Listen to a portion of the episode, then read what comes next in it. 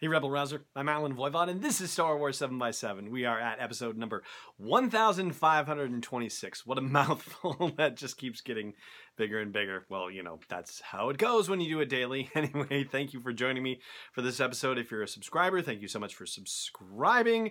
And thank you so much for supporting the, pay- the uh, podcast on Patreon as well.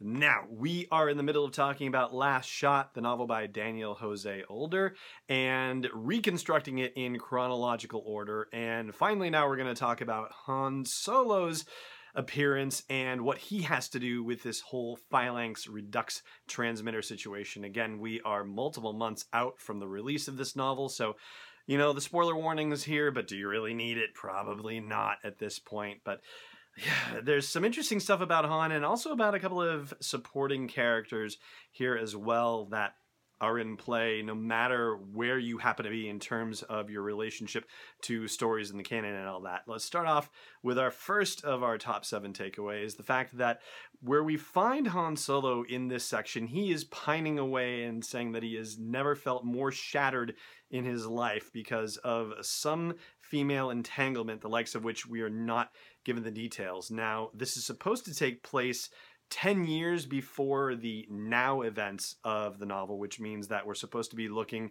between two and three years before the Battle of Yavin. And so this would be further along from the events of Solo, a Star Wars story. It should be about, you know, five, six, seven, eight years away from that. So it would be unusual to think that this has something to do with Qi'ra, unless he had some other run in with Qi'ra at that point and he's just coming off the heels of that or if it's, you know, some other female entanglement that we don't know about just yet.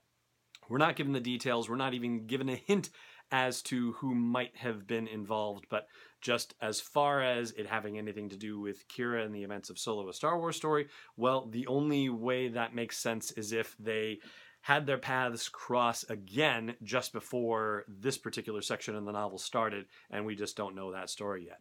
Top takeaway number two is the appearance of a character who first debuted in the comics and made quite a splash. That would be Sana Starros. And you might remember her from the big flare up where everybody thought that Han had been previously married before he ever met Princess Leia. And it turned out that the marriage was one big con, or at least it was part of them pulling off a con together. And Sana's appearance here based on the context that we're given, it doesn't sound like whatever that marriage con was. It doesn't sound like that's happened yet, though they have crossed paths before themselves. And Sana is looking for Han because she needs help picking up a package and delivering it to someone else and needs a fast ship to do it. And she's got a bit of a problem with that whole scenario because there are a lot of people after her. Why, you might ask? Well, that would have to do with our top takeaway number three.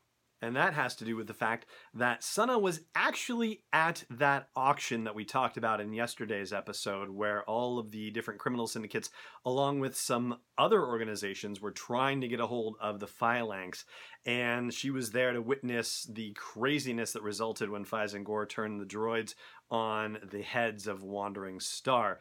And as far as anybody knows, the phalanx has disappeared into the wind, and so she's trying to get a hold of it. She does tell Han that Crimson Dawn at the time had the highest bid, but she won't tell Han who's actually hired her to go get this thing. However, it turns out, in our fourth top takeaway, she's working with another organization that we haven't heard of yet called the Parappa Cartel, and she's actually kidnapped or borrowed, as she likes to call it, their leader, Mozine, who is a very tiny creature who looks and sounds well i'm saying looks but you know just based on the impression that he gives in the novel it sounds like you could imagine him as being a little bit like plankton from spongebob squarepants but talking with a voice like john cleese's french army guy from monty python and the holy grail like i'm french! You know why do you think i have these outrageous accents? Like you can absolutely hear mozine's dialogue in that tone of voice and Mozine's Parappa cartel has apparently tracked the device to a satellite orbiting Hosnian Prime and a diner slash motel thing where they figure whoever has the phalanx must be hiding out trying to plan his or her or its next move. And I've been joined by a special guest all of a sudden. Here's scorekeeper Declan, who hasn't been on the show in far too long. How you doing, handsome? Great. Excellent. So your fifth top takeaway is the fact that when Han and Chewie get to this place, Furago's satellite diner and motel, they manage to find Fyzen Gor, but he goes on the run naturally, and they manage to track him down, and he thinks he's going to get away successfully. Meanwhile, the Empire has shown up as well, and stormtroopers have pinned him down. But he tries to launch the phalanx away, and Sana flies over with the Millennium Falcon and picks it up, much to Fyzen's great anguish, and the stormtroopers manage to capture him. So that's your fifth one. The sixth top takeaway is that ultimately Sana is trying to sell this off to the droid Gotra. That's that um, droid criminal syndicate organization that we've talked about. And it seems like it's going to be a little bit more of a thing in Star Wars fiction. So who knows? Maybe we'll start seeing it in TV and movies too. But here's the problem the droid Gotra doesn't want to pay, they just want to take the thing. And of course, the Parappa cartel, in the form of Plankton himself, Mozine, and also his other gang members. And I should point out that they show up in these giant mech suits that basically might remind you of uh, John Boyega and Pacific Rim, essentially, except, you know, little plankton sized creatures inside them show up. And so there's a huge showdown with laser blasts inside the Millennium Falcon and everything over this phalanx thing because both of these organizations are trying to get it. Now, what actually happens to the phalanx is our seventh top takeaway from the episode, and I'm going to share that with you after the break. Stay tuned. Hey, Rebel Rouser. Have you ever wanted to take a land speeder for a spin, or maybe even the Millennium Falcon itself? Well, here's the next best thing. You can make your own custom solo a Star Wars story inspired Nissan with the best in galaxy customizer. Just go to sw7x7.com slash custom to customize and share your own Star Wars inspired vehicle. And don't forget, Solo a Star Wars story is coming home on digital September 14th, Blu-ray September 25th, and new on 4K Ultra HD as well. Welcome back. All right, so our seventh top takeaway is what happens to the phalanx thing in the midst of all of this.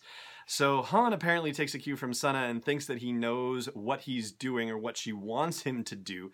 And so he actually has this phalanx transmitter and he stuffs it down a garbage chute and launches it out of the Falcon. And Sana is like, Tell me you didn't really launch this thing out of there that it was just a decoy or something like that.